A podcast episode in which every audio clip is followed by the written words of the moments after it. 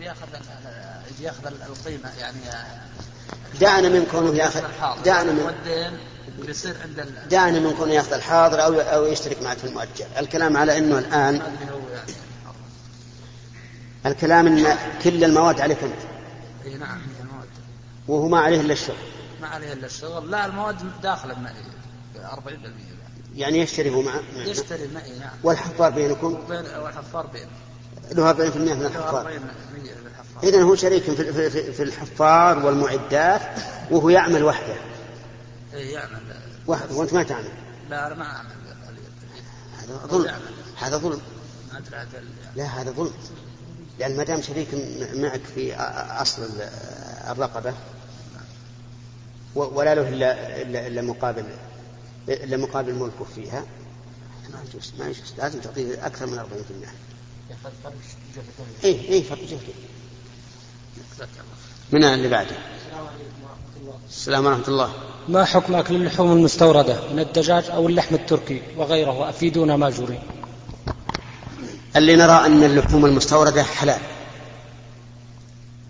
لأن مجلس هيئة كبار العلماء قبل سنتين أظن أو أكثر أتى بوكلاء الوزارة وزارة التجارة وناقشهم في الموضوع، وقالوا إن الذي يرد إلى المملكة مراقب ولا في إشكال. وهذا هو الظن أن أنه لا يرد إلى هذه البلاد إلا ما كان حلالا، فنرى أنه لا ليس فيه شيء. لكن الإنسان اللي يقول والله أنا بتورع لأنه فيه عندي شبهة لا نلزمه بأن يأكل. هنا فضيلة الشيخ السلام عليكم ورحمة الله وبركاته. ما رأي فضيلتكم يقول لا إله إلا الله محمد رسول الله ثم يرتكب منكرا وهو ذبح لغير الله، فهل يكون هذا مسلم مع العلم أنه نشأ في بلاد الإسلام؟ يذبح لغير الله والسنة يذبح لغير الله. يقول إذا أنا تركت هذا الأمر فسوف يضرني أو يضر أهلي أو لا. أنا أقول شلون يذبح لغير الله يعني كيف؟ يذبح لغير الله على يعني يتقرب إلى يتقرب إلى, إلى, إلى هذا الغير بالذبح له. أي نعم أي. يتقرب إليه. هذا الذي يتقرب إلى غير الله بالذبح له أي لهذا الغير مشرك شركا أكبر، ولا ينفعه قول لا إله إلا الله ولا صلاة ولا غيره، اللهم إلا إذا كان ناشئا في بلاد بعيدة لا يدرون عن هذا الحكم فهذا معذور بالجهل، لكن يعلم. كيف يكون في البلاد البعيدة؟ يعني مثل أفضل أنه, إنه عايش في بلاد, في بلاد بعيدة، مو مثل ليس بالمملكة، في بلاد يذبحون لغير الله، يذبحون للقبور، يذبحون للأولياء نعم، وليس عندهم في هذا بأس ولا علموا أن هذا شرك أو حرام، هذا يعذر بالجهل. أما إنسان يقال له هذا كفر ويقول لا أنا والله ما ما يمكن أترك الذبح للولي، فهذا قامت عليه الحجة فيكون كافرا. بالنسبة إلى نصح نعم. فقيل إن هذا شرك نعم. هل أطلق عليه أنه مشرك؟ نعم كيف مشرك كافر مشرك كافر مرتد يستتاب فإن تاب وإلا قتل. وهل هناك فرق بين المسائل الأصول والمسائل الظاهرة والمسائل الخفية؟ الخفية تبين مثل ايش؟ الخفية تبين مثل هذه المسألة. لو فرضنا أن نقول أنا والله أنا عايش في قوم يذبحون للأولياء ولا علمت أن هذا حرام، فهمت؟ هذا هذا خفية يعني، لأن الخفاء والظهور أمر نسبي، قد يكون ظاهرا عندي ما هو خفي عليك وظاهر عندك ما هو خفي عليك. طيب كيف تقيم تقيم الحجة عليه؟ ما هي الحجة اللي أقيمها عليه؟ الحجة عليه أن الله قال قل إن صلاتي ونسكي ومحياي ومماتي لله رب العالمين لا شريك له وبذلك أمرت. وقال تعالى إنا أعطيناك الكوثر فصل لربك وانحر. فهذا دليل على أن النحر للتقرب والتعظيم عبادة، ومن ومن صرف عبادة لغير الله فهو مشرك. نعم. بالنسبة لمن فرق الشيخ قال أنه لا, لا يعذر بالجهل في المسائل الظاهرة، وأما في المسائل الخفية مما تنازع فيه الناس فهذا طبعا كما أنا قلت لك الآن وأنت تعرف الظهور والخفاء هل يستوي الناس فيه؟ هل يستوي الناس فيه أو لا؟ لا، ما يستوون ما يستوون. قد يكون هذا الشيء عندي ظاهر ما في إشكال، وعند الآخر خفي. حتى في, في, في الاستدلال بالأدلة بعض العلماء يرى أن الدليل هذا واضح في الحكم والآخر يخفى عليه. كلام بس على على بلوغ الإنسان، بلوغ الحجة الحجة لأن القرآن وصل إذا, إذا بلغت الحجة وقيل هذا الفعل اللي تفعل شرك، نعم، ففعله ما ما بقي هذا، يعني يعرف. إيه لازم لازم يعرف. نعم. هي المسألة في هذه المسألة بالنسبة لذات من الأصول كما لا يخفى عليه. وهناك وردت شبه يقال إنه فعله شرك وليس بمشرك، فكيف نرد؟ هذا صحيح، ليس بمشرك إذا لم تقم عليه الحجة. لم تقم عليه الحجة يعني إيه؟ يعني بلغ القرآن. أليس الذي قال اللهم أنت عبدي وأنا ربك مو هذا الكفر؟ نعم. ولا ولم يكفر لأنه أخطأ من شدة البراءة. أليس المكره يكره على الكفر ويكفر ظاهرا لكن قلبه نعم مطمئن بالإيمان؟ والعلماء يقولون الكلمة كفر دون دون صاحبها هذا إذا لم تقم عليه الحجة ولم نعلم عن حاله. أما إذا علمنا عن حاله وش يشبه نقول ما يكفر، معناه ما أحد كافر، أجل ما يبقى أحد يكفر، حتى المصلي اللي ما يصلي نقول ما, ما يمكن يكفر. لا بالنسبة كلام شيخ ابن تيمية، حتى ابن تيمية حتى ابن تيمية يقول إذا بلغ الحجة قامت عليه الحجة. إذا بلغت الحجة ولا يعرف بلغ الحجة بالقرآن والرسول صلى الله عليه وسلم ما يكفي، ما يكفي. افرض إنه أعجمي ما يدرس القرآن وش معناه، إذا ما بلغت. لا بلغته وصلته سمع، لكن لا بد يفهم المعنى. كيف نعرف الشيخ؟ أقول لا بد يفهم المعنى. بارك الله فيك. يقول لا يعرف كاف. لا ما قفت في رسالة للشيخ إسحاق بن عبد الرحمن. المهم الشيخ الإسلام كتبه معروفة وهو من وهو من أبعد الناس عن التكفير. لا ما هو تكفير، من نقول هذه المسألة يعني ما يحتاج إن إقامة الحجة، ولكن لا يلزم أن يعرّف لازم يعني لأنه مسألة ظاهرة. ما هي ظاهرة اللي صار أعجم، أنا قلت لك في أعجم يمكن العربي إذا تلوت على القرآن أعرف ممكن شيخ، لكن أعجم لا لا أصلا. ما هي المسألة مناظرة في هذا المكان، هذا المكان سؤال جواب، والمناظرة بينه وبينك للجماعة أفضل الناس. إنما الآن للجميع فائدة للجميع على أنه ما يكفي مجرد البلوغ حتى يفهمه حتى يفهمه لأنه لو لو فرضنا أنه إنسان أعجمي ونقرأ عليه القرآن صباحا ومساء لكن لا يدرس معناه هل قامت عليه حجة؟ وما أرسلنا من رسول إلا بلسان قومه ليبين لهم. الله خير شيء. فيه وجيه واحد في واحد عنده. طيب يلا. بسم الله الرحمن الرحيم. فضيلة الشيخ السلام عليكم ورحمة الله وبركاته. ورحمة الله وبركاته. أسأل الله العظيم رب العرش العظيم الذي جمع هذا الجمع في هذا المكان أن يجمعنا بكم في الفردوس الأعلى من الجنة. آمين آمين. السؤال هو هل يجوز أن يصلي أن يصلي الوتر جماعة في غير شهر رمضان؟ أن يصلي إيش؟ أن يصلي الوتر جماعة في غير شهر رمضان، كأن يكون قوم في سفر ف... فيأتي وقت الوتر فيوترون جماعة ولو لمرة واحدة من غير صيغة من غير صيغة استمرار ولا مواعدة كل عام أو شيء من هذا القبيل. هو لا بأس أن يصلي الإنسان النافلة جماعة في بعض الأحيان، لأنه ثبت هذا عن النبي صلى الله عليه وعلى آله وسلم، فإنه صلى معه ابن عباس رضي الله عنهما، وصلى معه عبد الله بن مسعود، وصلى معه حذيفة بن اليمان، كل هذه ورد فيها السنة. فإذا فعلوا هذا لا أن لا ولم يتخذوها سنة راتبة فلا بأس. نعم. بسم الله الرحمن الرحيم.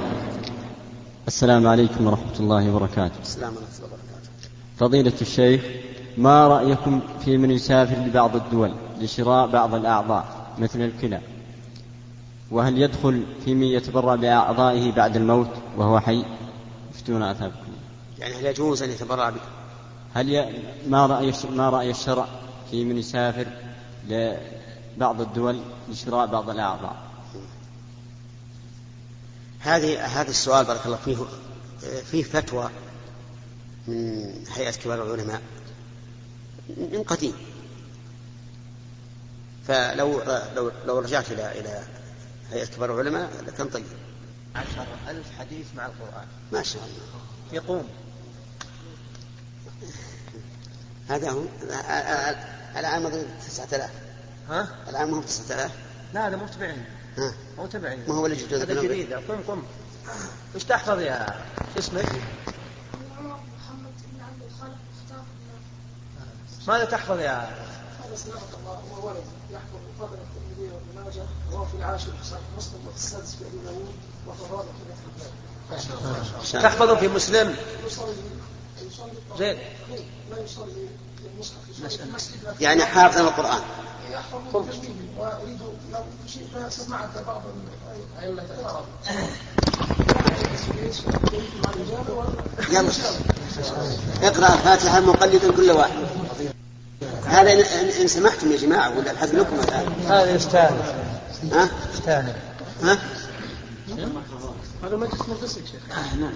لا أنا أنا مجلس لكم أنتم هو هو يعني. يقوموا إيه حلوات ها حلوات إيه ولا ولا شغل المرأة لا أخاف يجي يكون صوت هذه مفتوحة النوافذ شغل المرأة شغل المرأة. أعوذ بالله من الشيطان الرجيم وجعلوها اجعلوها ذكرى إنه في نصف المبانية بعد بل منتصف بعد منتصف المبانية إنه في القصيم تولى المراوح. الله أكبر. نعم. لا لا أنت ما كيش بدينا الحمد لله. نعم يا ابني. أسديس عطنا أسديس الفاتح. أعوذ بالله من الشيطان الرجيم. بسم الله الرحمن الرحيم. الحمد لله رب العالمين الرحمن الرحيم مالك يوم الدين إياك نعبد وإياك نستعين اهدنا الصراط المستقيم صراط الذين أنعمت عليهم غير المغضوب عليهم ولا الضالين. ما شاء الله. وله مكبر صوت سرع أوضح. إيش؟ لا لا الحمد في في قراءة الحديث. الحديث. الحمد لله رب العالمين الرحمن الرحيم مالك يوم الدين إياك نعبد وإياك نستعين اهدنا الصراط المستقيم صراط الذين أنعمت عليهم غير المغضوب عليهم ولا الضالين. تحرص على هداهم فإن الله لا يهدي من على جاب الفاتحة الفاتحة على جاب. الحمد لله رب العالمين الرحمن الرحيم مالك يوم الدين إياك نعبد وإياك نستعين اهدنا الصراط المستقيم صراط الذين أنعمت عليهم غير المغضوب عليهم ولا الضالين. أحسنت بارك الله فيك. كفاية كفاية. طيب حديث واحد فقط. ماذا تحفظ لمسلم؟ تحفظ كتاب الإمام في مسلم؟ أيوة أحفظ. اثنتان في الناس وما فيهم كفر الطعن في النسب اللي يحتوي الميت. حديث من؟ من رواه؟ من اللي روى الحديث؟ اثنتان في الناس وما بهم كفر الطعن في النسب والنياحة على الميت. سلامة الله هذا يحفظ آخر راوي النبي صلى الله عليه وسلم ويحفظ الحديث وهو بدأ من باب أركان الإسلام. كان الإسلام. نعم. بني الإسلام على خمس على أن يوحد الله وإقام الصلاة وإيتاء الزكاة وصوم رمضان وحج البيت. حديث من؟ جابر. نعم. جابر. جابر. زين أمر الناس أمر بلا أن يشفع الأذان ويوتر الإقامة. بين الرجل وبين الشرك والكفر ترك الصلاة. هذا ما ما خطه مسلم. على كل حال جزاك الله خير. طيب بارك الله فيك. شوف الأسئلة. لا ما تعداك. السلام عليكم ورحمة الله وبركاته. السلام ورحمة الله وبركاته. آه رجل أو طالب علم يعني يريد أن يتزوج لكن يخشى أن يعطل عليه الزواج طلبه للعلم يعني، فأخبر يعني والده بأنه يريد أن يتزوج ووافق والده، فقال إذا لم أتزوج فأني ما أس... ما أقدر أستمر طلب العلم، ولذلك فسأذهب إلى الجهاد. علشان يستريح من الدنيا؟ عشان لا. لا هو يعني طلب العلم عنده عائق عدم الزواج، لا يقدر أن يطلب العلم إلا إذا تزوج. ليش ما قال عنده أبوه ويزوجه بعدين؟ لا أبوه يعني قال سأزوجه. طيب لكن سأزوجك ولا سوف أزوجك؟ سأزوجك. قريب السن قريب.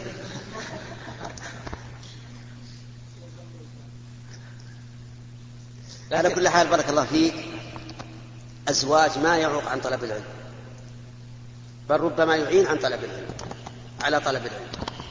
قد يوفق الإنسان امرأة تقرأ تكتب وتساعده، فإن لم تكن فأقل ما يكون أن يذهب عنه هذه الوساوس وهذا التفكير بالزواج. فالزواج يعين على طلب العلم. وإذا كان أبوه يقول بزوجك يقول يلا يا أبت. نعم خير البر عاجله ولعل الله يهديه.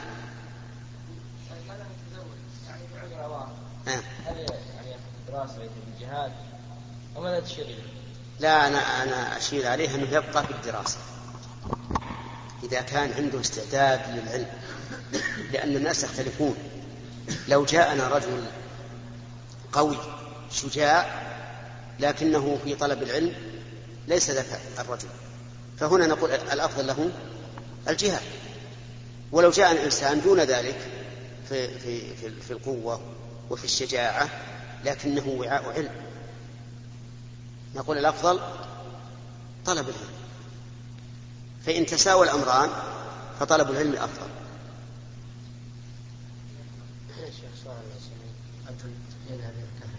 يصلح تسمحون للرجل يسأل؟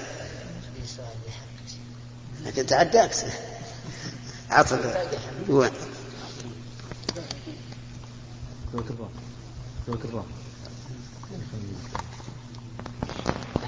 إليك. رجل مرض وذهب إلى الكهنة وطلبوا منه أن يذبح للجن ويعلق شعر الذيب، وبلغ بالحجة أن هذا شرك فأبى وفعل هذا، هل يطلق عليه بأنه مشرك بعد إبلاغه الأدلة الشرعية؟ أحسن الله إليك. ما من ذبح للجن تعظيما لهم أو خوفا منهم فهذا شرك، وإذا بلغ الإنسان بهذا ولكنه أصر على أن يفعل كان ذلك شركا، لكنه إذا تاب ولو بعد أن فعل فإن الله يتوب عليه، لقوله تعالى قل للذين كفروا إن ينتهوا يغفر لهم ما قد سلف، ولقوله تعالى قل يا عبادي الذين أسرفوا على أنفسهم لا تقنطوا من رحمة الله إن الله يغفر الذنوب جميعا إنه هو الغفور الرحيم. ونسأل الله تعالى أن يغفر لنا ولكم وأن يتولانا وإياكم في الدنيا والآخرة، وإلى لقاء قادم إن شاء الله. والسلام عليكم ورحمة الله وبركاته. أيها الأحبة، يسعدنا أن نكمل ما تبقى من هذا الشريط بهذه المادة. بسم الله الرحمن الرحيم.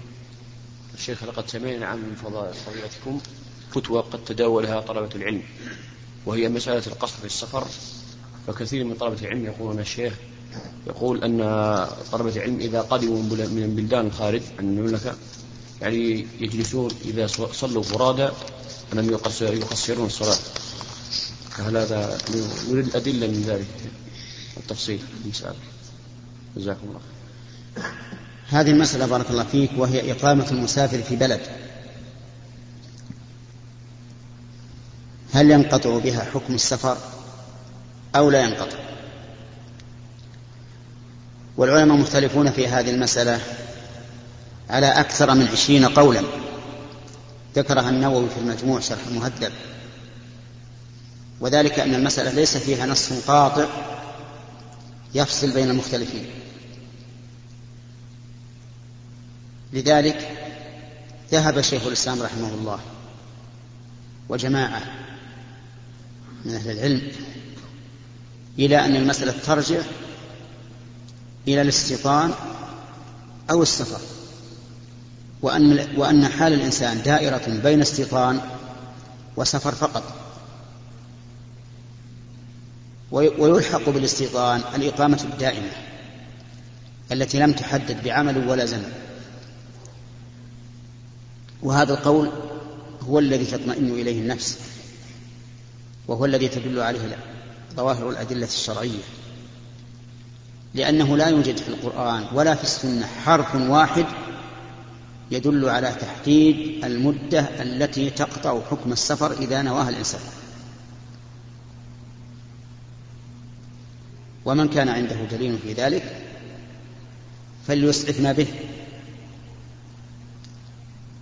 وأكبر دليل عندهم هو عند الذين حددوا هو أن الرسول عليه الصلاة والسلام أقام إقامات مختلفة، فمنهم من أخذ بالأدنى ومنهم من أخذ بالأعلى. فابن عباس مثلا قال إذا نوى المسافر تسعة عشر يوما أو أكثر فإنه يتم، لأن النبي صلى الله عليه وآله وسلم أقام بمكة تسعة عشر يوما يقصر الصلاة، فإذا أقمنا هذه التسعة عشر يوما قصرنا، وإذا زدنا أتممنا. والإمام أحمد رحمه الله والشافعي وأظن الإمام مالك يقول إذا نوى أكثر من أربعة أيام أتم، وإذا نوى أربعة فما دونها قصر. لكن اختلف الشافعي والإمام أحمد، الشافعي يقول يوم الدخول ويوم الخروج لا يحسب، فالأيام تكون صافية أربعة، وبناء على هذا المذهب تكون الأيام كم؟ ستة، يوم الدخول يوم الخروج وأربعة الصافية بينهم. والإمام أحمد يحسب يوم الدخول ويوم الخروج. فما هو الدليل لهذا؟ الدليل هو أن الرسول عليه الصلاة والسلام في حجة الوداع، وهي آخر سفرة سافرها، قدم مكة يوم الأحد الرابع من ذي الحجة، ومكث فيها يوم, يوم الأحد والاثنين والثلاثة والأربعاء، وفي يوم الخميس ضحى خرج إلى منى. وقد صح عنه عليه الصلاة والسلام أنه كان في هذه المدة يقصر الصلاة.